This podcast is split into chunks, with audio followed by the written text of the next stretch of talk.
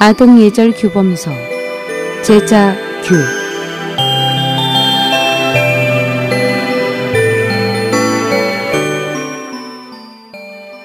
제자규는 청나라 강인 연간에 선비 이육수가 쓴 책으로 당시 많은 주현에서 어린이 교육용 교본으로 선정되었으며 그는 제자규를 쓴 공원으로 세상을 떠난 후에 산서 강주 소년사에 모셔졌습니다.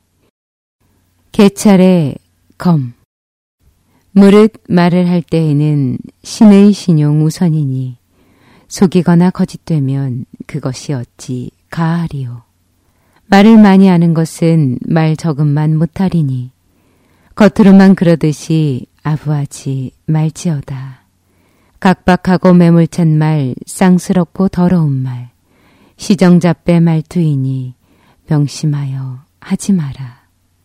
물은 내뱉은 말은 신용을 지켜야 하고 다른 사람을 속이거나 함부로 말한다면 어찌 되겠는가. 말만 많이 하고 실행 못한다면 오히려 적게 말하는 것만 못하다.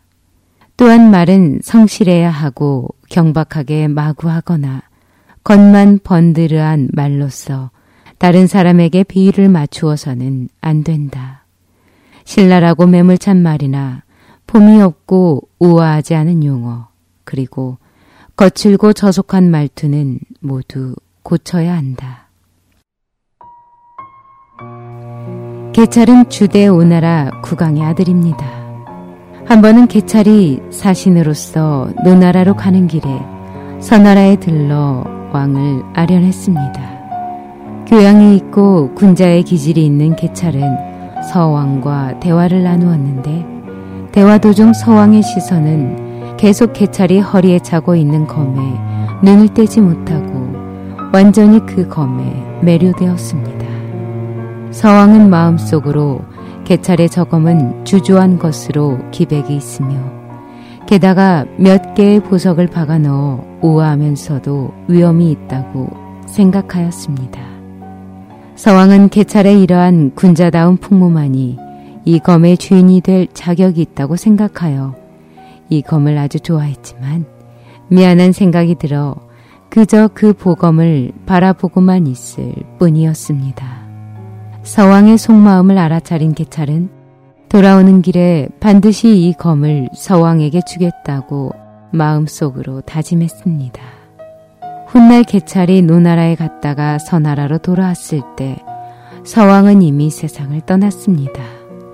이 사실을 안 개찰은 매우 슬퍼하며 서왕의 묘지를 찾아가 허리에 찬 보검을 묘지 앞 나뭇가지에 걸어놓고는 당신은 비록 이미 세상을 떠났지만 내가 마음속으로 한 약속은 아직 남아 있습니다. 오늘 이 검으로 작별 인사를 드립니다. 라고 마음속으로 말한 후 묵념하고는 묘비의 몸을 굽혀 인사를 하고 자리를 떠났습니다. 개찰의 수행원이 이 모습을 궁금하게 여겨 물었습니다. 선나라 왕은 이미 세상을 떠났는데 이 검을 여기에 둔들 무슨 소용이 있습니까? 개찰이 말하기를 비록 서왕은 이미 떠났지만 나는 마음속으로 내가 노나라에서 돌아와 꼭 그에게 선물로 줄 것을 약속하였다. 군자로서 신용과 도의를 지켜야 하는데 어찌 상대방이 세상을 떠났다고 하여 사람으로서 지켜야 할 신용을 저버릴 수 있겠느냐. 개찰은 신의가 담긴 덕행으로 후세 사람들에게 많은 감동을 주었습니다.